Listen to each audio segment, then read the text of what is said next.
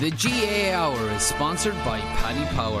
For exclusive content from their GAA ambassadors and other high profile contributors, check out news.paddypower.com. I'm not finished yet, it took me a long time to get here. Both players have, have spoken with each other and uh, um, they regret what happened. They've had a frank discussion with each other and they're, they're both of them are keen to, to now focus on getting back their county jerseys. That these fellas will get such a shell shock next Saturday evening that we'll put them back in their asses for 10 years.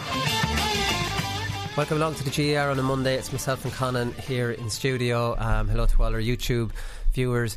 And you know the way, Conan, we have been getting really excited about the provincial club championships and the All Ireland club, and it's just fantastic time of the year. Can't say enough good things about it. But the football's as good as over. Dr. Crokes are going to win it. We might as well get all negative about this. I'm just so came out of Newbridge yesterday, all um, a pep in my step after Portlaoise winning, and then uh, heard about this 520 um, against St Finbarr's, 520 from play, 11 different scorers in horrible conditions. Sure, it's all over. Blow it up, ref. Dr. Crokes have it. They're only, like, I mean, uh, Corofin were equally impressive against uh, decent opposition as well, but Crokes are just Crokes just seem to be on a different level. I was just going to say, I think there's a wee team in Galway who might have something to say about that. Without Ian Burke, they, they ran up 422. Yeah, and Daithí Burke, not that he'd be on the score sheet. I get your point. Yeah, c- come on. Like, yeah, the Crokes looked amazing. I was following your Twitter account. Uh, like I was loving it. You were so obsessed with Portlaoise. It was like a, a young kid just watching his heroes play for the town again, and you had little poems and everything going around. Well, it, well, it, there, there, well, it wasn't really little poems. This was an old joke years ago. There was a Father Brown in Yeah. the town, and there was a Father Brophy, and there was also a Father Jim. so get it in, said Father Jim. We'll win the trophy, says Father Brophy. Go on to town, said Father Brown. But it was a great win for Portlaoise. Um, I'll talk about that in a minute because it just, like I said last Thursday, they just had to win that, and they played like they had to win it, which was absolutely fantastic. But the, like, this is one thing I'm just a little bit confused about with this Dr. Crokes because I didn't watch this. You watched more of this. I just saw the the highlights on the GAA GAA website or the GAA Twitter account. Hmm. 520 from play. How is that possible? Like, how can you not foul? How can you concede, for example, 419 and not pull some, not get tick and actually foul someone rather than let them let them score and play? How is it possible? Like, are Finbarr's that useless at defending and have no pride in themselves that they'd rather let like okay you often say let them kick it from play rather than rather than the free. But Jesus Christ if they're after scoring 20 points from play like maybe you might foul them out of being tick are, are, are Dr Crokes so slick and moved the ball so well and there's evidence to say that that's the case like for Daithí Casey's goal it was absolutely unbe- unbelievable ball across from uh, O'Leary Yeah. right into his path, didn't break stride, bang into the back of the net. Then you see Johnny Buckley's goal, which was an absolute farce of Yeah. defending. So you have Johnny Buckley coming through, throwing uh, a dummy shimmy, and then uh, it wasn't even a dummy solo. It was a like a just a. Almost fainted to kick it off his left and sold it on his right. Sold another fella and then scored. That was embarrassing for Finbarr. So, can you tell me, are Dr. Crokes that slick, or were Finbarr's just an absolute joke? Yeah, like they are very slick, and like like every all the best club teams, they keep it moving. No, like it's almost like no touch. Like just keep the ball going, and like yeah, that that goal you talked about, that he Casey's, like the thirty seconds before, whatever it was, brilliant watching it. Almost like you know Man City and something. The ball was just being moved around, and these players are being dragged out of position, but no Crokes player had a touch on them, and then suddenly that one pass opened the whole thing up, and a a great finish. But the Buckley one was like there was three points in it at the time. This was like you know the game was right in the melting pot. This first half it's defenders conditions. Like you know, it was Yeah. raining, so you think somebody would at least slide behind someone. Buckley just. It wasn't even dummy in the first time. It was like he just refused the shot, and then it was on and the come back in. line, It wasn't yeah. even a pronounced dummy. It was just I'll turn back in this way. So I think like like a lot of good teams like Corofin, like you know they move the ball well. They don't go into contact too often. But that was very bad from Finbarr's. Like they weren't close enough. Like the Buckley goal sort of summed the whole thing up. And yeah, I think once like once Crokes got ahead, then it was probably the lad's season's over. It's just like ah, who cares anymore? Really? Like Yeah, you know. but that's not good enough either. Like we talked about Finbarr's brilliant record outside of uh, Cork last Thursday. Well, this team isn't definitely living up to that because that's just uh, uh, 520 from play, 520 scored, 520 from play. That's unprecedented. Maybe I'm wrong, but I've never in my life heard any heard a stat like that. Yeah. Is it- is- I didn't think. If you were to tell me, is that possible? I'd be like, no, because there'd be a defender would get thick, and someone would get a belt Yeah. or a pull down, or there'd be, you know, there's just there's no pride in them at all to to concede that kind of score from play. What if I asked you, was it possible that there was a club team with Colin Cooper on the bench and Jordan Kiely and all the minor winner on the bench? Well, that's it. that's interesting. There is a club team there like that, and their speed of their movement and their passing and their diagonal balls and everything. But interesting, you mentioned Colin Cooper. He came off, uh, came on, and scored three points from play. Um, saw one of them. He set up the the a goal as well with a lovely flick up and a, and a it was Michael Burns' goal. Yeah. Um, a lovely flick up off the ground. But the selector Edmund O'Sullivan was asked about why uh, Colin isn't playing. And he says, I'd be lying if I said Colin is happy coming on. Of course not. The same with Jordan Kiely, Michael Potts. Now he's putting Colin into the same category as two young lads. They kind of have to serve their time. Um, the only, or the reason Colin isn't starting is because he was sick against An Ghaeltacht and Tony Brosnan came in for him and kicked 114. so that's the way it is. Fair enough, but there's Yeah. another five positions that Gooch can perfectly play in. So like they're obviously pitting Gooch straight against Tony Brosnan Yeah. who came on and got all that scores. And I'm like, that's not. Gooch can play anywhere across except for the two wings. He can play 11, 13, 14 or 15. Well, 11, 13 or 14. Yeah, like no, 11, 13, 14, 15, go for it. Like and like Tony Brosnan, yeah, had a great game, but I thought that would have put pressure on the other five forwards. Like Jesus, this boy scored one fourteen. So No. once, once Cooper comes back, we're in trouble. It's Gooch versus it's Gooch versus uh, our man Tony Brosnan, and we're all we're right behind Tony Brosnan here. Kieran O'Leary obviously has the 14 jersey sewn up. He only got a point yesterday, but like I mean, he just does so. His movement is so good, and maybe that's what they want. Maybe this is a little. Maybe um, Colin Cooper. Is the Daniel Sturridge of this Crokes team? And ah, want- hang on, I have to stop you there. Come on. they want movement. I'm ta- ta- not talking about a legendary status. I'm talking about Sturridge doesn't have that fluid swapping of positions and movement that maybe Klopp wants. So he picks three very. Uh, uh, what's the word I'm looking for? Three very Fluid. fluid players up there, and maybe Crokes want this kind of total football, and loads of movement, loads of options, and Gooch's movement isn't good enough. I'm just throwing that out there. Yeah, no. like that goal you talk about though, the Michael Burns one was he comes out to number eleven, scoops it up, and then he shakes off a defender, pings it into the corner forward, goes on the run, pops it off again. Like got that, it back again, yeah. but, of that was- 13, 14 and eleven in there. That was uh, that was exhibition stuff at that stage. So that's Yeah. that's when they had completely given up. And in fairness, Gooch com- absolutely thrives in those conditions. Um, there's no doubt about that. And one thing I wanted to mention about the GAA highlights on Twitter. Because they're great and they're shite in the same way. Like it's great to have them, and they show good uh, replays. At let's say thirty seconds, you see that full Gooch uh, setup, Yeah. the ball in, the ball across, and then the Michael Burns. So you have 30 seconds and you get the whole move in. Now it'll only show maybe three scores throughout the half showing the full move of it. Then at half time they'll show the whole the highlights of the whole first half and they'll condense it into two minutes. So it's almost like a machine gun. Boom, boom, boom, boom, boom. You're seeing all these scores. You're, like, Yeah. you're losing your tr- like it, you just you don't see the build up. You don't see anything. At the end of the game, then they will show in the highlights of the whole game and and put that into two minutes why are you why does it need to be condensed to two minutes now you can explain internet uh, video kind of rules because there are rules and I know about them from videos I do that technically on Facebook and these things people don't pay attention more than two minutes isn't that it so there, ideally a video would be a minute and a half two minutes but I'm talking about a highlights of the highlights of a match and people who want to go see them are not going to are not the people who are going to be Yeah. like losing their concentration after two minutes. I'd watch ten minute highlight package. You have these highlights, put them up there. Yeah. I'll watch them. You know, maybe they're on GAA Go, GAA Go, but I'm not in the habit of using that as, as much. Yeah, but like these, these are studies based on like you know what people are watching on average, but it's nothing to do with the relative video that you're watching. Like you, you're a person who wants to watch the GAA videos. Everybody following the GAA And, it- account. and it's a GAA account, yes. Yeah, want to follow, want to watch that video. Like you know, the biggest videos in the world are longer than two minutes. Like you know, all the ones that went on on the internet, like they're far beyond two minutes, and they're not sticking to these little guidelines that people would stick to. Yeah. like you know, if you have a good, if you have good content, people will watch it or listen to it, whatever it is.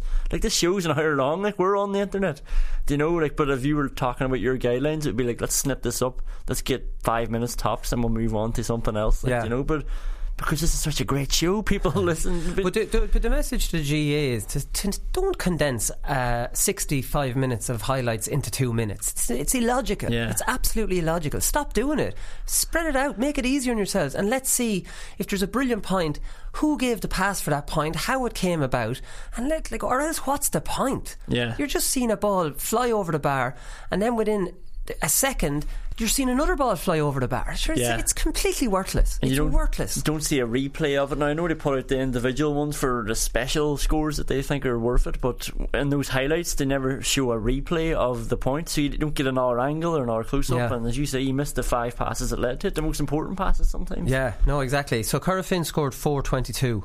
So they're into a fifth Connacht final in a row. So they've really been absolutely dominant um, in Connacht. 210. Um, they scored at half at half time. I think uh, what did Clann na nGael have three points or something. Donie Shine was gone on a black card and Ulton Harney was on a red. Game over. So anyone watching that in TG Ceathair would have just turned it off at that stage. Like I mean, there's no doubt about that. But I think it was. Oh, we'll talk about this in performance of the weekend. Leonard, uh, Jason Leonard's uh, goal. It was a lovely move as well. Just Corofin, just they know how to play football. Class. Just like Dr. Crokes. Like, I think there's an element of just knowing how to play it and having good coaches and moving it through the lines. I love watching football Yeah. that's moved through the lines with kick pass, and it's just lovely on the eye. Corofin do it, uh, Crossmaglen do it. Joe Brawley will tell you that. Um, Dr. Crokes do it. Portlaoise, I'd like to see them moving it through the lines with the foot a little bit too much. If you drop, uh, you know, I think they might use the hand pass a little bit um, too often, but Portlaoise are capable of playing real natural good football as well. You know, like, I mean, good kick passing as well. Like Moorefield in their, in, in their defence, or not in their defence, uh, they're a credit as well. They played very attacking brand of football. Portlaoise Moorefield was a brilliant, brilliant game. It was a really, Yeah. really outstanding game. But uh, the interesting with Corofin, they won without Ian Burke, like you mentioned, and they won without Daithí Burke as well. Who went to Australia playing this wild geese? Uh, such a stupid name. They call they call Irish people that emigrate to Australia wild geese. Is that it? You've been, I haven't. I don't know. I think that must be it. But he uh, he didn't go. He didn't play against Clann na nGael. So Daithí Burke is just a hurler. Who, if I'm around lads, I'll play with you at football. But uh, I'm a hurler. Don't be annoying me about this big ball, right? So, because last year he went away on the All Star trip when they were playing an All Ireland quarter final against Fulham Irish in and around uh, December time Yeah. as well. So, like Daithí just tells Corofin, look, I, I can play football. I'm a very good footballer. Don't get me wrong. I'm really, I know I'm really good, and I'm I'm be absolutely on the starting fifteen. But don't even entertain me if there's even a challenge hurling Yeah. game because I, I, won't- I won't be like- playing it. I'll play football in October, November, and a bit of February maybe, and March if we make it. Yeah, he's a pure hurling snob. We should try and get that onto the onto the show here one of the days. So TJ Reid was over there, Colin Fennelly too. Um, they. Uh, obviously, are playing with Ballyhale next week, so they didn't play, but they went out. I'm kind of surprised that they went out as well. It depends how long they're going for. Like a week before a, a Leinster club semi final, don't know. Like, I mean, it, it, uh, you'd hate to miss out on it, but like, I mean, I don't know. I'd say Yeah. Henry Henry was probably wondering what to do with them. There's to be back probably for Tuesday night training and Thursday night. Ah, look, I'd go myself. Look, how I went to feckin'. uh, Thailand. I'm not one to. I'm definitely one to talk. Anyways, this wild geese has uh, created loads of debate, right? So. There's all sorts of angles people are hitting the GAA with. Now, I'm to talk about hitting the GAA with criticism, so I'm not going to criticise the people criticising. Paul Coady, uh, Carlow Hurler, we've had him on the show. Um, he said two squads of 30 plus 10 management, 10 plus management teams, referees, RTE panelists. And it was interesting. I would say the GAA might have paid the RTE panelists to go out, or else what's in it for RTE? It's hard to know. Maybe they didn't. I don't really. I, just discount that I said that. so he's he's uh, he is guessing about hundred people. So uh, two. Basically, he's estimating two hundred thousand it costs. So we don't know how much it cost. But he says, "Who the fuck funds all this? And if they have so much cash, please spare or please send some down so we can try and develop hurling in some counties before it's dead." So he's saying, with that two hundred grand, you could pay six games development officers in Carlow and improve the game. I can completely see where Paul is coming from now. Apparently, it was about 40 euros to get into that match. Now, the crowd looked absolutely terrible. Like, I mean, I'd say they were very disappointed with the crowd. Yeah. You wouldn't know that from listening to Marty Morrissey, who would have just pi- painted the picture that this is. He's a he. He might as well be a GAA employee, Marty Morrissey, at mm. this stage. But we all know that. That's not surprising. So I would say, even if there was 5,000 at the game at 40 euros a head, that's paying back the 200 grand that they paid anyway. Yeah. So these things are paying for themselves. So, you know, the money thing. I'm not too sure that stands up. Like, I mean, it's giving the players, uh, it's giving the players a holiday, which I'm all for. Yeah. It's playing the game. What I have a problem with it is, is building it up to be something that is not, which Marty was doing. Yeah, like and exactly because it is just an exhibition game. But Marty made it sound like this. Everything was leading up to this day in November. Marty, Marty's start to the highlights that I watched today. It was this is unique. This is history. This is Galway versus Kilkenny. That's what I mean. like Like, at the know. end, at the end of it, then he says it was a remarkable day. Yeah. Right? and Duignan's going along with this. Like Duignan's playing the game here as well. Like I mean, so this is what's leading me to think maybe the GAA footed their their Yeah. their bill. I don't know if they did, but then he, Marty asks him after the game, "Do you think there's a future in this, Michael?" I do, Marty. It's here to stay, right? So these lads are really in, into this now, building this up as in what a wonderful thing it was. A bloody match in Australia. yeah. It's just all it was. It was a match in Australia, which might be nice for the maybe what looked on the television, the 5,000 people that showed up. Um, very nice to see these players. Brilliant for the players, great which, for I'm, the players, which I'm all yeah. for. So, like, I'm, I'm not completely against it. But uh, another thing is, Corofin were out Daithí, Daithí Burke. What's more important here? So, anyways, Marty asked Brian Cody the same thing. Marty's in full propaganda mode here. Um, he's like, but does this have a future, Brian? Are you a fan of this? This is two questions in the very same question. So he asked him one after another. So Brian Cody doesn't play the same ball that uh, that Duignan does. So Cody's just like, ah, look, we've been out here a few days. The lads really enjoyed it. Every player would be more than happy to avail of this. So that's just Brian Cody being Brian Cody and being logical and saying, ah, calm down. I'm not a fan of this. Like, what's really important is club hurling that's going on at home at the moment. Yeah. That's the real important hurling. This was just, this is just, uh, what is it? An exhibition game in Australia. Let's calm down. Yeah, and like, and you say like it's it's brilliant for the players, and like I see some of their Instagram stories. They look to be having the time of their lives. Like Yeah. you know, when you talk about Daithí Burke, but part of me likes that you know Corofin would say to him, "Ah, listen, it's a trip to Australia. Away you go. See you in a couple of weeks' time." I know it's a big club game, but it's nice that they can do that. But it's more than just the money. I think that's invested in this. It's it's the effort and. And the optics that your national broadcaster are showing that, and like you know, they wouldn't show a Christy Ring game or a McDonagh Cup game. Like they showed more wild geese all season than they did any of those Joe Yeah. McDonagh, Laurie Now- Meagher, or anything. Now they're tied in right. So Buff Egan is on about this. So this, there's different angles. So Cody's coming at developing the developing different counties. And in fairness to Cody, while it might be pay, it might pay for itself. The optics are not good. If that's if that where's your focus? Where you know where are your priorities? Mm. Pro- is probably Cody's Yeah. main point. Are your priorities this kind of stuff, or is it the Fenway Classic? Another load of vowel nonsense, more nonsense than the wild geese because it's not even hurling. It's eleven aside bastardization of, of hurling. So, like, I mean, it, it would be a fair argument to say, is this where your priorities lie? Or would you rather develop, you know, prioritise developing the game? So Buff Egan hammers RTE. So RTE will spare no expense to go to the other end of the earth to show a Mickey Mouse challenge game. Surely they'd be better off showing county and provi- uh, provincial action. He did the right, or the Joe Mac- or the Joe McDonagh Cup, which they completely ignored all year. Wild Geese Trophy, my art. right? Uh, you can't beat that. Wild Geese Trophy, full stop, my arse. right? So Buff Egan hammers RTE. Now, here's my take on RTE. The day I start criticising RTE for showing GAA, you would be a really big hypocrite, right? So they showed GAA. I've no problem with them showing GAA. Declan McBennett's taken over. They're locked into existing contracts. Right now, I don't know those contracts. I know it's a five-year contract. My argument with RTE is why, at the start of the last contract, which Declan McBennett, in fairness, was not the head of sport, and he's a GAA man mm. He wasn't part of he he wasn't deciding that then now he's in there he's locked in to five year contract so you know this kind of thing show more club games they're not contracted to do that now the, uh, the criticism for RTE was why weren't you back in those other negotiations? I'm being a little bit fair on Declan McBennett because I think Yeah. the next the next time these are up for are up for bidding, I think RTE will go for more club games and go for more stuff. And if this is, I think I would see this as a positive, as in two years ago, would RTE have covered this?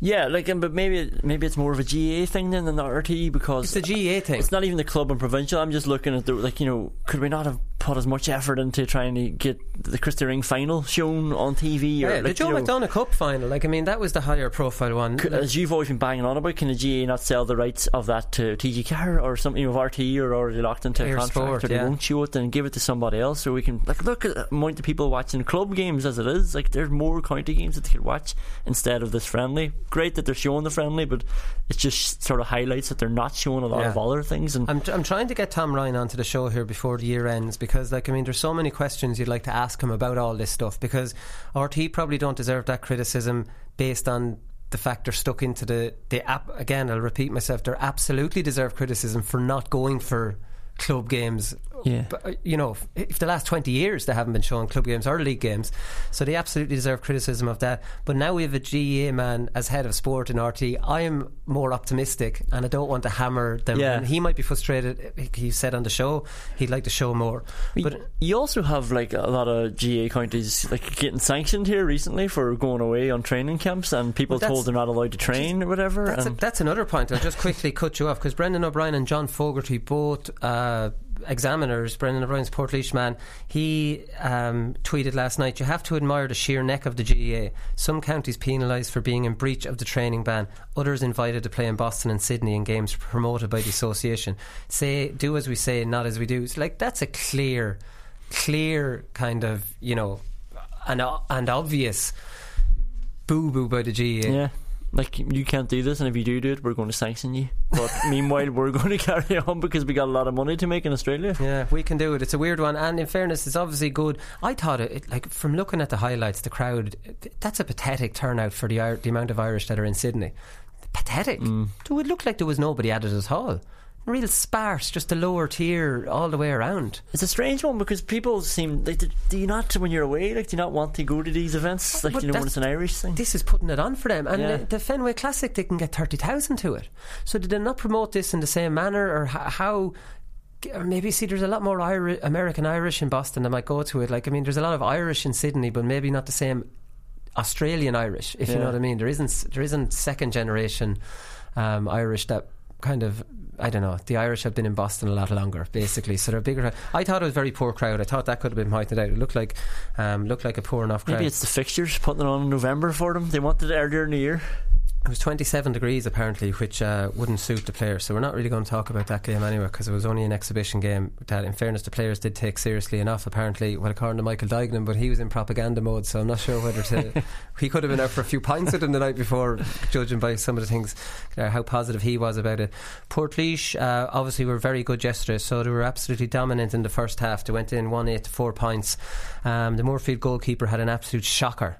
He was at fault for the Portlaoise goal, at fault for a, uh, another one. He just had butterfingers and his kickouts weren't much better. He was trying to ki- hit Ronan Sweeney over by the sideline and just driving it out over the side. Over the side. He did that twice. But the ones he did put down the middle, um, Kieran McAvoy cleaned up. He, him and Kieran Lillis were dominant in midfield. So, like, I mean, really, really good performance. Um, so, Malachy McNulty said after the game, we're playing the Leinster champions, so we wanted to hit them hard and notch up as many scores as possible. Like, and Portage hit them hard. Like, they played, like I said at the start, like a team that just their backs were to the wall here. Are we going to just turn into an also ran? No disrespect, just another Leinster county, or are we going to be the, the challengers for the title against the Dublin champions? And they proved that they are, and they were a notch ahead of Moorefield last year. And that, I don't care what anyone says. Moorefield ransacked them at the end of that game with a goal and a point. Portlaoise looked in control until Craig Rogers got sent off.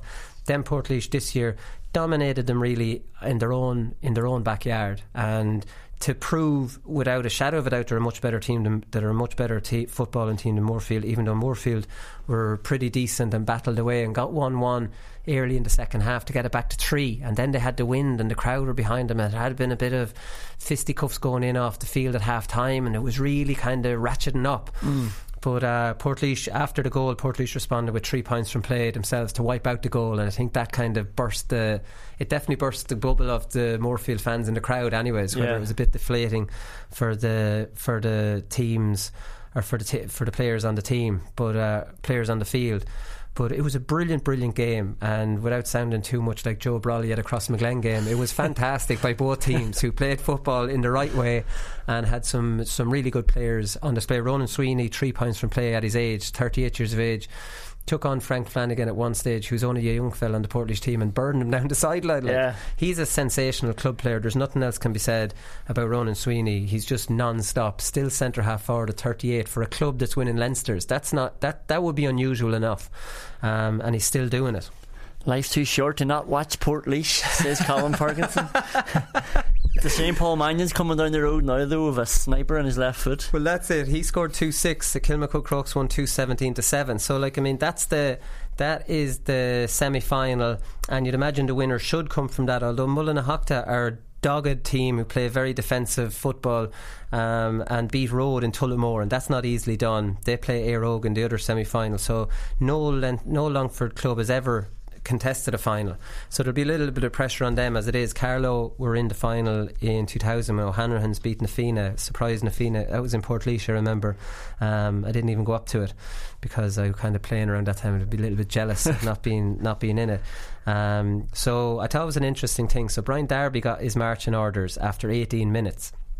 And remember, James McGivney got. We talked about James McGivney a couple of times on the, on the show. The Cluxton, hit Cluxton Lake, got sent off in that game. Then he got sent off in the county final. And I remember reading the name James McGivney, and then I went back and looked. Was that the lad that hit Cluxton? And it was. And then I read that Brian Darby was sent off for an altercation with James McGivney. He got it right this time. He got, he got the I, I went, provocation. bloody McGivney's always in some sort of bloody action. So he didn't get sent off this time, but Brian Darby, who would not be the type of player to be getting sent off, Yeah. you're you're there's a development, there's kind of a, a trend developing here, James, and we've I've my eye on you if you get into the Leinster final and Port get into it. It's exciting for the the Cavan footballers who Mickey Graham's going to take them after he's he's coaching this Longford Champions team, like you know. So it's almost like Louis Van Gaal in the World Cup before he goes to United. It's just impressing before he takes on the Cavan job. And Yeah, the- like, the the further next- they go, the more exciting it gets. the next step up. So Aughawillan lost to Ballintubber. There's no surprises there. Um, but it was an interesting one that Michael Corrie, a colleague of ours, had a really good piece about Aughawillan at the weekend, which Joe Brawley lifted uh, without crediting poor Michael. And uh, so four of the senior squad for the game are actually, what is it, are on the executive? No, the executive On the committee, On the committee. So is that, that yeah, okay. So Michael Quinn, he's the chairman of the club and also a defender. Declan McGovern is vice chairman and also a defender. Um, Mike or Morgan Quinn is the secretary and a forward, and Gerard McGovern um, is assistant secretary and defender. So, like, I mean, that's very unusual to have four current players. Um, taking up positions like that, but like I mean, suppose small clubs just maybe have to do it, and Yeah. I always find that is a challenge for GAA clubs is to find people to go into these thankless jobs. Like, I mean, I always said playing is the most important, and it is. But you get a lot of enjoyment from playing, so it's not really a selfless thing. You do it for your own enjoyment. Yeah. Well, now maybe these administrators do it for their own enjoyment, but maybe they do. But it is less selfless. It is more selfless than playing. Yeah, I, d- I don't like you know I've I've done like a you know a PRO for a while and like assistant secretary for a while at my, my old club back home, but you don't do it for enjoyment. To tell you that, like you just And why did you do it? Did you get roped into it at an AGM, or why did you? say- Yeah, like you got asked, like you know, and Oh, just- you're gone. What can you say then? Yeah, like and it's just it's, it's one of those things where you want to serve your club. But at the time, I was taking under 16s too, you know. So I'm playing with the team, so I was doing a lot. But it is I don't know what it's just that sort of duty bound, like you know, I can help out the club this way. But but even now, like you know, I know a couple of lads who are like secretary and treasurer of the club back home, and they're still playing. And Yeah. you know, again, they're not enjoying it, but it's just I don't know, it's just what you do to keep the thing going. It's what it's all about, See, I don't know if it's like that in your club, but I wouldn't be attracted to that kind of stuff at all. I think there's a lot of politics in that. I don't necessarily like the clique that's involved in a lot of these committees and everything. It would be like I'd find Hmm. it toxic to me being a- little bit more uh, like I kind of tend to say thing. I'm a little bit more abrupt in how I deliver what I think. And I think that r- definitely rattles cages, and people don't like it. And I think in a lot of GAA committees and everything, there's an awful lot of politics going on and talking behind people's backs, and I don't think there's enough honesty, if I'm being honest. Yeah, well, I don't know. I've been sat in plenty of committee rooms as well. The, the meetings go on for hours because two lads are arguing, and like you know, everybody has their own little bit of There's em- agendas. Empire. There's agendas, yeah, the groundsman just wants nobody playing on the pitch. Yeah. and you know, you have the ladies manager or the ladies. I don't know, the chief, the person looking after the whole ladies football thing, who feels that they're not getting enough love or whatever. Like, and all these things, just at the end of the day, you have all these arguments, and then nothing really gets done about it. Also, it probably is just a big waste of time. Like everybody goes back and just continues on with the jobs that they're doing. Right. Okay. So yeah, it doesn't. You're not exactly. Uh, you're not exactly endearing me towards getting on there. so Michal Martin was talking on RTE. I might leave this until. Uh, I might leave this until Thursday. Um, he's talking about. Uh, it's a little bit like what we talked about last week, but he's uh, he's kind of hinting at the fact that they might be scrapping the pre-season competition. So that would be absolutely fantastic if they did that. A um, couple of other little bits of news is Peter Leahy, who obviously we had um, some dealings with earlier this year. He's been handed a two-year. Is a two-year?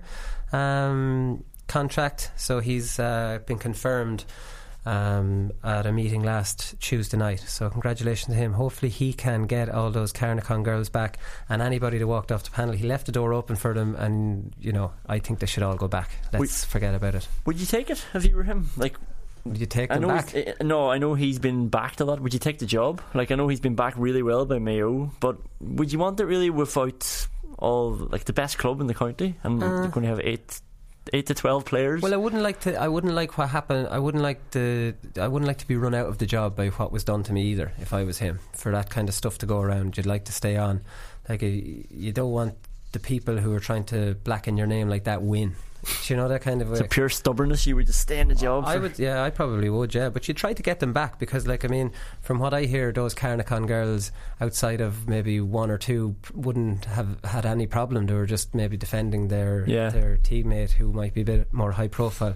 But anyways, uh, sympathies to the Clark family. Paddy Clark, who's a former Louth manager, um, passed away. He, he at the weekend he had uh, an illness, but most people will know in the GAA circles will know Paddy Clark because he would have coached clubs in Louth, Meath, Monaghan, Cavan, and Dublin. And he was assistant manager to Brian McEniff um, with the International Rules Squad in 2000, 2001. And like I said, Louth manager as well. So very sad for everybody um, in the GAA. And like I said, sympathies to the Clark family. Just want to finish up with this, Conan, is that player manager. Remember, I talked to Henry Shefflin about player managers. Mm. And Henry, why didn't you just go player manager, bring yourself on? Well, we have one anyway. So, two mile house manager Niall Brown. He came off the bench, brought himself off the bench. I love this. now, with eight minutes to go, now if it was me, I'd be going with 28 minutes to go, right? Straight back in. So, Kildare's two mile house beat Round Towers of Lusk 415 to 116 in an absolutely brilliant Leinster Intermediate Football Championship, and that's coming down um, to semi final stage. Courtwood from Laois are in there, um, and so are Horeswood of Wexford. I uh, might mention them in performance of the weekend. But he came on, he scored a point in the eight minutes that he came There on. So there you are, Niall Brown, a man after my own heart, Niall. Listen, we'll get you on the show here and get you on and explain to us exactly the psychology be- beside going your manager and bring bringing yourself on. Yeah. Do you warm up when, before you come on? Probably not. No. Here's another thing that annoyed me yesterday watching uh, Port So there was a downpour, right? And this is a pet hate of mine. Say you're a sub, right? And you have this thing where every five minutes you're running up and down the pitch. Now it's demoralising. You're parading yourself in front of the stand that you're a sub number one, and you know what I'm like with subs, right? So you can imagine where my head is at. That I'm running up and down in You're front one of, a- them? I am running up and down in front of a stand that might as well advertise the fact I'm a sub ins- instead of actually keeping my head down and just getting on the field. So I'm basically going around with a card. Wooly Parkinson cannot make this team, right? So, but it was there was a downpour, right? So I can see the theory behind it and all that. Like, I mean, if someone gets injured, you want to be warmed up. But I don't know. Like, say if you're in the first group and you go in the first three or three or four minutes, then you're not in. Then you don't go again for another fifteen minutes, say, mm. and you're brought on after fifteen minutes. You're still cold. Like, I mean, yeah, you, you have to just get lucky that you've just done your warm up when somebody gets injured and you have to go on. So there was a downpour at the start of the game yesterday. I'm looking down on the sideline. I'm looking at three and four Portlaoise fellas getting drowned. and I'm thinking they're going back up now to sit on the bench, drowned wet on a cold day, Yeah. watching this. And I'm like, what is the point of that? I just don't get it. Yeah, and like the reality is probably not for Portlaoise because it's a very good. Now all club, and clubs it- do it. Like I mean, No. it's, this isn't unique to Portlaoise. Like I mean, they all do it. Sorry, I was going to say like the reality is in most clubs outside of the full back line, so you have from the half back line all the way up the corner forward. It's probably going to be the same guy coming on no matter who gets injured Yeah. because they'll make a reshuffle if they have to. But they know who's coming on first. You know, maybe it's a Yeah. bit different with Portlaoise, but No, you would have a good idea who the first two or three lads coming off yeah. for Portlaoise. So like let the other boys go. Like you know, if you do need them later on, then let them come and warm up. But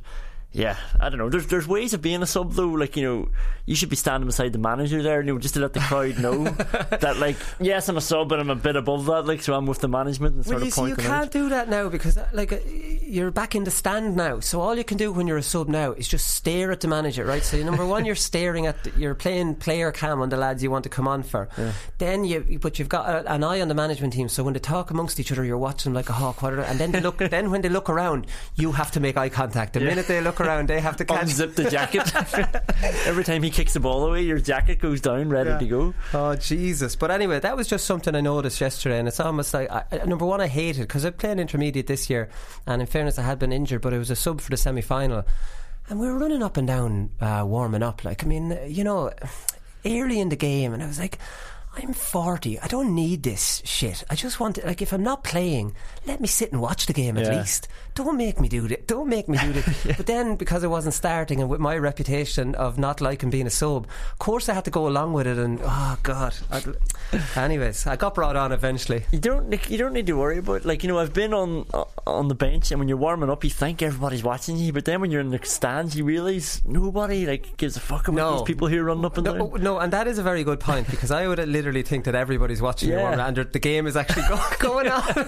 You're trying to show off to them like sprinting really fast. Why is he not on? Look how fast he's moving. All right, we just have to continue on here. We could talk about this all day. Right, we'll be back with Gordon Kelly.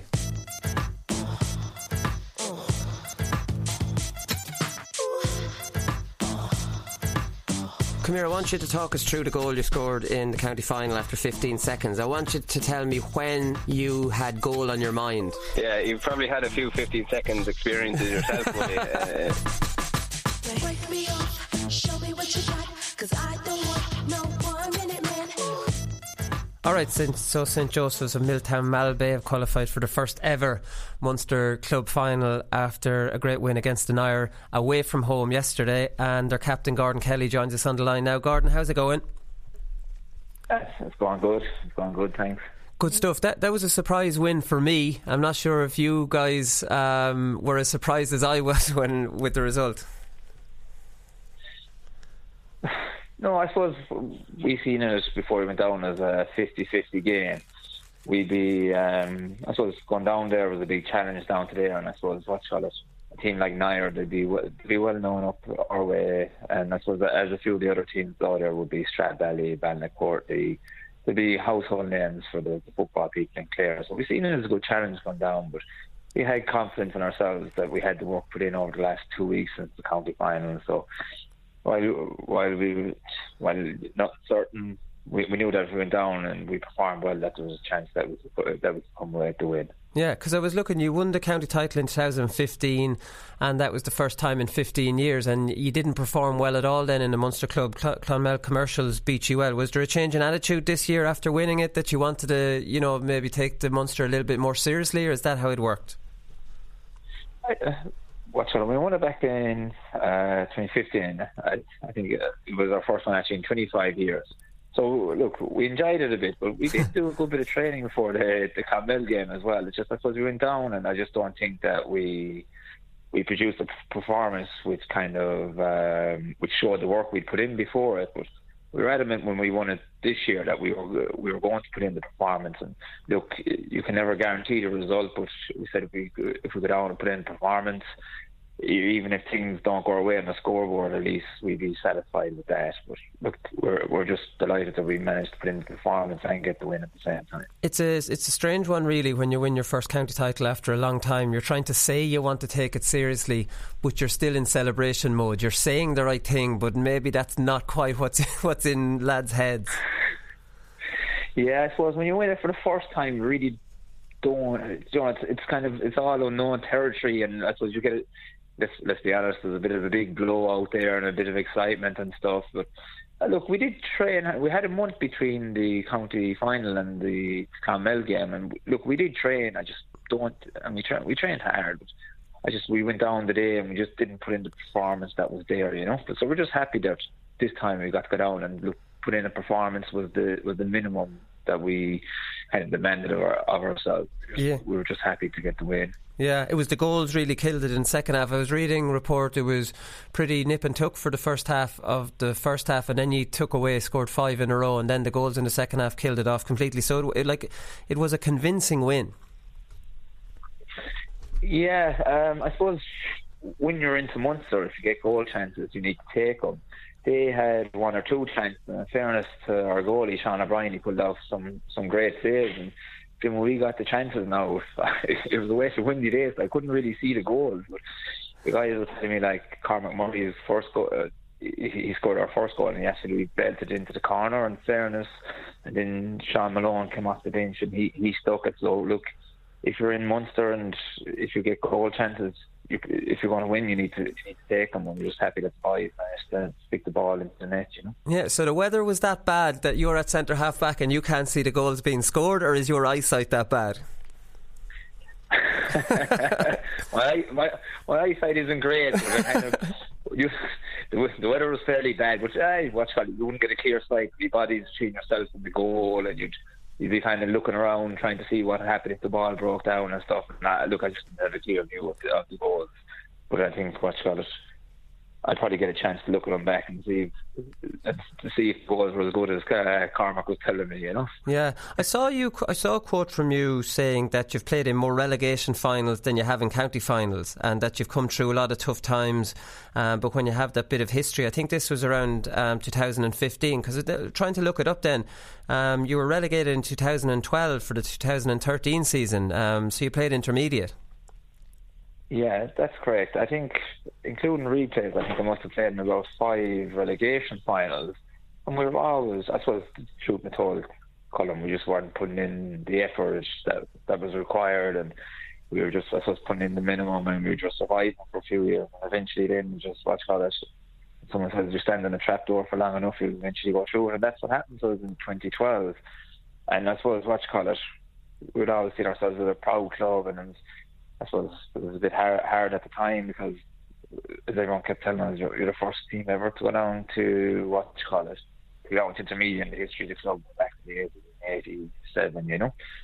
Um, but I suppose then as a club, I suppose the shake up we needed, a, few people came in well at the top of the club. I suppose the club started working hard. I suppose then we realised that what we're doing up until then just wasn't good enough, you know. Right. So Okay. we, we won it back in 13, and look, I suppose as a club we've been kind of working hard since then, even with the underage, and I suppose when you see stuff has been done right for the rest of the club, you feel a better onus on you, and look, I suppose we've just been doing things better since then. Yeah, because that's the thing. Because St Joseph's is a big club in Clare. Like I think you're third or fourth on the roll of honour. You've won, I think, is eleven county titles, and you just had lost your way, kind of, with with the structures within the club and the organisation, and ended up with with relegation intermediate. That was the kick up the arse, and started moving forward from there. Yeah, look, that's that's pretty much it. I suppose um, it was a big shake up for the club. I suppose we had a bit of a come to Jesus meeting within the club, and there's some harsh words said. And look, a lot of people um, dropped the shoulder, and I suppose we just we were honest with ourselves that we were doing them good enough. And look, we're in a better place now, and I think even the whole club and the community and the town is is much better for it. You know, even like we're getting great support off the club yesterday. Like it was fantastic. I, I think it's fair to say that our supporters probably were in the majority yesterday, which is a great thing. You know, so it kind of shows the support we're getting from the club. Yeah. of the, the town. It's but is it like it is a great story? Relegated in twelve, intermediate champions thirteen, county champions fifteen, county champions again in eighteen, and now first ever Munster Club um, championship. So it's been a great kind of trajectory that you're on, and you can I can obviously understand how the supporters are getting behind you now. Yeah, that's true. I suppose what's got it when you've come through the, hard, the the bad times, really appreciate the good times, and I suppose that's kind of standing to us now. We're really enjoying it. We're enjoying training. Lads are working hard, and there's a bit of a, a feel good around the club, which I suppose when you've come through the bad bad times, you really appreciate that. Yeah. So I wanted to ask you about. Like you obviously captained St Joseph's um, this year, and you were in the news a lot earlier on this year for having an unbelievably harsh uh, suspension for very little, really, and you missed ten games because of it, which was absolutely incredible. So it must be a really nice feeling to finish the year um, after you know missing those early games with the club to be able to captain them to a county title. Yeah, it's, it's, it does mean a lot. Like I'm not going to be honest. I'm going to be honest with you. What's you call it?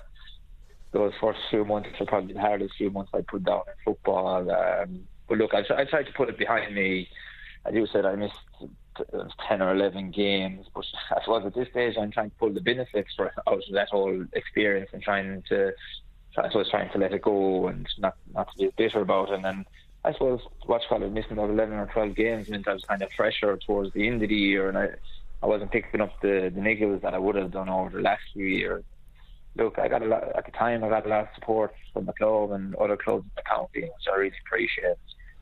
But to be able to, I suppose, come from from from that experience, being able to to go up and lift the cup for the club as captain, it's, look, it's fantastic, and it makes it kind of easier to let everything go that happened earlier in the year. Yeah, maybe that's the thing of just letting letting it go. But you have a kind of a nice way the, the year ended.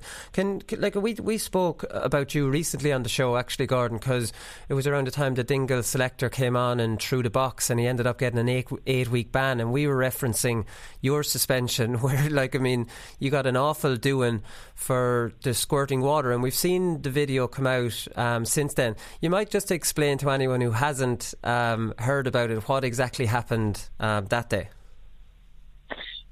Okay, uh, what's? I'll, I'll keep it quick because I, Yeah. uh, so I don't want to dwell on that too much. It's just um, the, the game had finished, and I thought I was walking over towards was actually my clubman Eoin Cleary, and I just watched it. Uh, there was actually some heated stuff with the referee, but I wasn't involved in any of that. So it actually I actually went in pulling players away, which I suppose we had on video we could show. But look, anyway, watch call it. So I just kind of walking away and I was handed a water bottle, and I just gave it a quick squirt as I always do, you know. Yeah. But I happened to go in the direction of the umpire.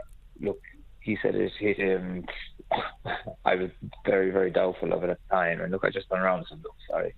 I didn't mean anything by that. You know, I was just clearing the water, and that was the end of it. And look, I suppose he didn't see it that way. He put in the match report and ended up getting a three month suspension on the back of it, you know. But look, as I said, it's over, and now I'm kind of trying to concentrate on the positives and enjoying what's going on with the club. Just enjoying the experience. Just one question I had on that before we move on, because I don't want to dwell on it either. But you appealed it to the hearings committee and you failed on that. You didn't go to the DRA. I'm just wondering why, because you had a really strong case on the video. Um, and you had a strong case that the video showed you pulling people away, and you weren't, you know, remonstrating like everybody else. Um, I think I suppose I just kind of got a little disillusioned with the whole with the whole process. Before it started, I was taught it's not a matter of right or wrong. You need to prove that the water or whatever didn't hit him, and it's impossible to prove something like that. And I just said it came to the stage that I suppose we're going down a legal route and you're looking for legal loopholes and all that. And I said, look, call it? Um, let's just let's just le- let it be. I'm going to concentrate on making sure that I'm training well and we move on to the summer and stuff. But there was a bit of disillusionment with it. But as I said, I, I, don't want to dwell on that too much anymore at this stage. Just move on and let it be, you know. Yeah, no, it's true because, like, I mean, it, uh, it annoys me when people who are clearly guilty get off on, on technicalities and legal loopholes. But like, I would have forgiven, I would have forgiven you to get to have get, gotten off on one. So I saw the video. Like, I mean, it was outrageous. Um, but you missed, like I said, you missed the club games and then you missed the rest of the league. But you got back for the championship at least, um, just in time for the Limerick game. Played that, then then played against Kerry and Mark David Clifford. So you're right back into the lines then. Yeah, um, yeah. Look, I thought that was the fortunate thing. You hate missing league games, especially the club, because I feel like when you're with the county, you probably don't get enough time to spend with the with the club that time of year. So that's when I really enjoy playing the club games. But the league club games, would look, it wasn't to be. But look, at least I didn't miss any championship games, and the suspension finished like a week before the, the Limerick game, and and then once the once that game was over, it was game after game. And look, I suppose when you really want to play the games is in the summer when the, the pitches are hard and you have big games, there's more at stake. So look, if if it if, that had happened later in the year, like three months or the summer, it, it, it would have been a different ball game. Yeah, I was at the game against Kerry. Um, you're obviously beaten well on the day, but I think you performed better on David Clifford than anybody else did during the year, if that's any consolation. Um, look, I suppose I just went out and I just tried as hard as I could. Um, look, I went out in the Limerick game two weeks before that, and I tried just as hard, and I was kind of what you call it, I suppose I was getting negative feedback on it, and I went out in the Kerry game, just pretty much played the same thing, and then I was getting positive feedback, but look, that's the way it is. Things can break your way, and once you're honest, you know, you go up for a 50-50 ball, and the ball lands on your side after it breaks. you're ready. You're the ball fantastically. It lands on his side, your man's taking you to the cleaners. You know, so Yeah. look, that's the way it is. I, were, were you taken aback by how big David Clifford is? Because I, I met him after that game. I was in the tunnel and um, I shook hands with him as he walked past me, and I went, Jesus Christ, he, the fella's huge for his age. He's he's a big man. Um, I think what you call it something more surprised was his was his pace. He's great pace. Like I was starting, I was standing up beside him at the start, and it was, it was only about a minute in, and next thing he took off. I was going, he's, he's, he's, a, very good footballer. He's great pace." So I kind of going, next time I just had to watch on it. I just I just had to be sharper to uh, to his pace and stuff. Yeah, but he's a fantastic footballer. Without he, he's, a, he's a great summer, and he right won an all star. So he's one watching on it. Yeah. He's only one of the key players in GAA for the next 10 years, you know. No, he definitely will. So I was reading some quotes from you around the time of the suspension where you said that could be your last league. Uh, I mean, you're 35, you've just captained your club to a county title in a Munster club. I know you're going to tell me I haven't made any decisions yet, but it, it, but uh, reading between the lines, that's you done. But maybe you want to right the wrong of last year's league and give it one more year. I tell you, your, uh, your crystal ball hasn't let, you down there, Colin. Watch it. I haven't thought about it. I haven't actually even been talking to Colin. I suppose he's given us a bit of space to concentrate in the club. And look, it'll probably be around Christmas time when things, when things are, I suppose, when things are, they're, whether they're still going with the club or they're looking to get breathing space around Christmas, no matter what happens anyway. And look, I'll, I'll have a chat with Colin and see how things go there, you know. But, Yeah. um, look, we'll see how things go. Reading a match report, you bring Brian Curtin, who's picked at centre half forward back, and he plays in front of your full back line. So I was thinking, after looking at the Dr. Crokes highlights and the reading all about that, that you might need a few more sweepers alongside Brian Curtin when you play Dr. Crokes.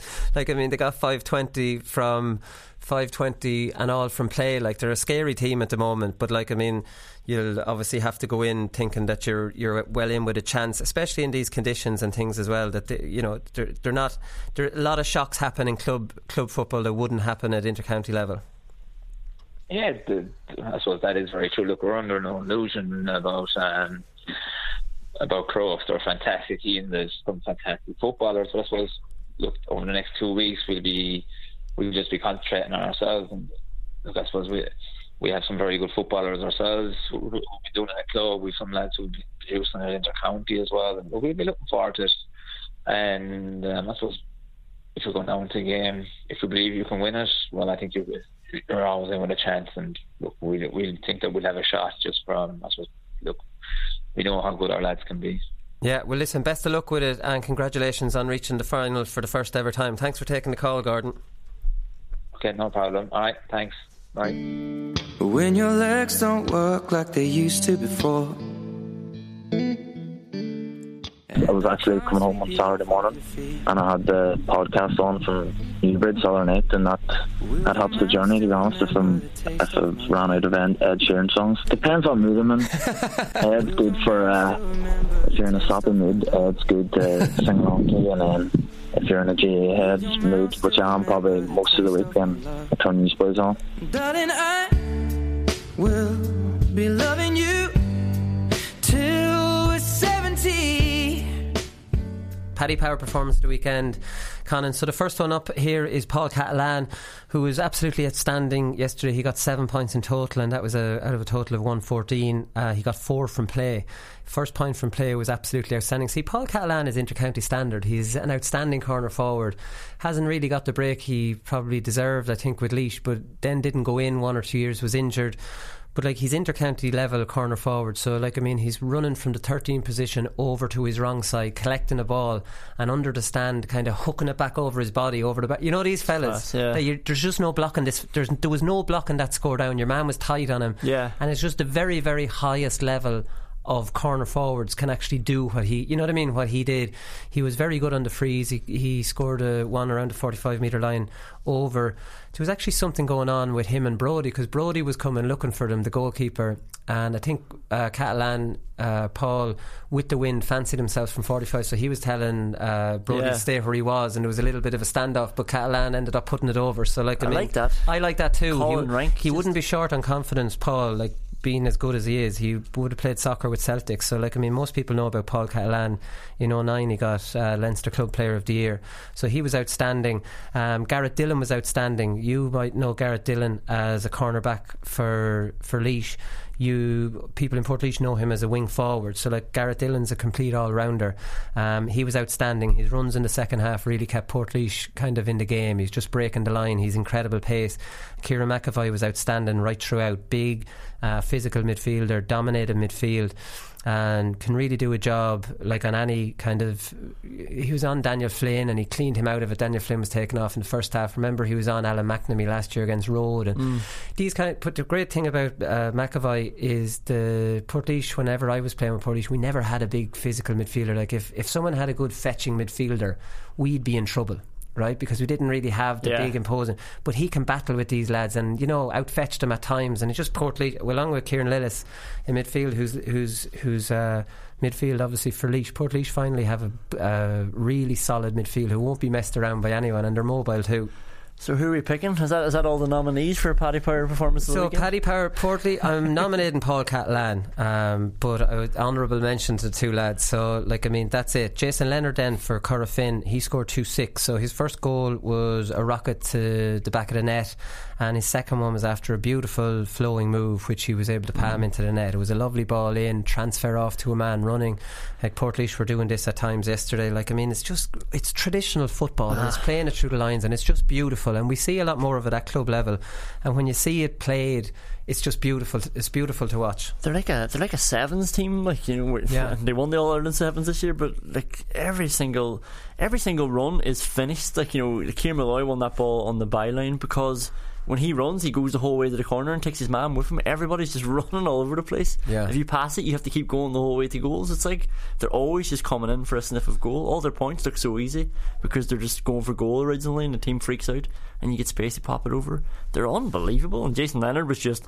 On this day, the the person who was the beneficiary of all those moves. Yeah, no, he definitely was. And uh, we do have to say that Dr. Crokes and Corofin avoid each other until the final. So, Yeah. like, I mean, there could be an unbelievable final. Crokes beat them down in Limerick two years ago and they shocked them. Could be Corofin Crossmaglen though. Joe Brolly will have wet dreams about this. I don't think Crossmaglen are there yet. I don't think they're there yet, despite what Joe says. Um, you know, but you never know with their with their tradition. Like, but you'd love to see Portlaoise into the mix as well. Portlaoise against Kilmacud. If you've got spare time, you should go to that as well. That'll be. Um, must actually send Joe an invitation to come down and watch that and get Portlaoise a nice, get Portlaoise a lovely write up in the paper the following week if they win. Although Portlaoise would probably Portlaoise beat Kilmacud and Paul Mannion played well. Joe would write the piece about Paul Mannion. Yeah, he, lo- he loves Cross McGlen and Dublin. And Dublin, yeah. So Paul Mannion, that we mentioned him, two six came off after the fifty third minute. Um, apparently he's struggling a little bit with a muscle injury. I think it could be his hamstring, so he was feeling that and went off. But they have two weeks now to recover for Portlaoise. So despite the amount we want, you'd like Paul Mannion not to be playing. You wouldn't wish him injury, but like I mean, he's got the two weeks now to fix any niggles. And Cian O'Sullivan didn't play yesterday, so they rested him obviously to clear up a niggle or two. He's struggling with his his ham- hamstring as well, isn't Yeah. it? He went off in the All Ireland final. They were saying after the Jude's final that Mannion was struggling then and he was playing on one leg. I can imagine what he's like on two legs. Well, that was outrageous when I read that. Then I read that Paul Mannion wasn't at full tilt after the county final because, like, I mean, two six. I think he got one one from play against Dunboyne. Sure, there was one six from play, was from all from play Yeah. against Jude's. Um, Sean Nolan from Horeswood. So Horeswood beat Rathcline yesterday in the intermediate quarter final. So he scored five from play out of one eleven. So that's not a bad. Um, uh, chunk of that. He was lined out wing forward, judging by the match report. But Horeswood finished with 12 men. So the two sendings off, I think, was one in the 50th minute, one in the 56th minute. And Rathcline had drawn level at that stage. So they clung on to extra time. The next minute the announcement comes up, there will be 11 minutes of addition of additional time. So like, That's sick. yeah, yeah, you'll be absolutely sickened, right? So then uh, Sean Nolan takes upon himself to go up and score two points to put Horeswood with tw- with uh, uh, with 13 men. Then they both get a man sent off. So Horeswood are down to 12 men and Rathcline are down to 14 men. And they hold out to win by one point. So fantastic stuff. We we played a seven aside down in Horeswood. That's PJ Banville and Leo O'Brien. You might not remember Leo O'Brien, but he would be my age. Would have played with uh, Wexford. So he was still playing actually at 40 years of age. Uh, he's playing uh, lined out at corner forward. So Tadhg Furlong's club as well. Horeswood is, yeah, Yeah, right, yeah. yeah, is right. Uh, so we played the seven aside down there. We're looked after really well. We actually won it out down there, but there wasn't any huge, brilliant teams um, at the time. So Horeswood are still in there. Like I said, Courtwood are still in there. So the intermediate final in Leinster um, is looking pretty good. A little bit biased that I mentioned intermediate in Leinster and not in any other province, but like I mean, that's just the way it is. Neil McManus as well scored nine points. Seven of them were from frees, and Declan Bogue, according to his match report, uh, said that the frees were taken off him during the Antrim campaign against St John's and in the final against Loch Lockale. So I, I think you'd be a little bit crazy to be taking frees off Neil McManus. But uh, performance of the weekend, I think this weekend, I think to be fair, it's only right that it goes to Paul Cahillane for his performance. Seven points out of one I wasn't expecting that one at all. No, well, I don't say. I think he is. I think he's the performance of the weekend. Um, has to be said, it's the only game I saw. And look, we've said this is not biased.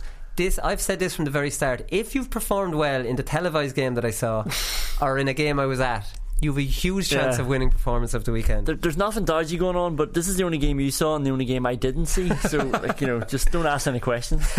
this is a dictatorship. What you say doesn't matter anyway, Conan. This performance of the weekend is a pure dictatorship. Congratulations to Paul Cahillane. Um, let's hope he can repeat it against Kilmacud Crokes. And that's it. Right, we'll leave it there and we'll be back on Thursday. So, again, thanks for everyone watching on YouTube and we'll talk to you then. Good luck.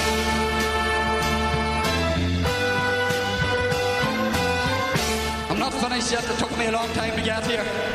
Both players have, have spoken with each other and uh, um, they regret what happened. They've had a frank discussion with each other and they're, they're, both of them are keen to, to now focus on getting back to their county jerseys. That these fellas will get such a shell shock next Saturday evening that we'll put them back in their asses for 10 years. The GAA Hour is sponsored by Paddy Power. For exclusive content from their GAA ambassadors and other high profile contributors, check out news.paddypower.com.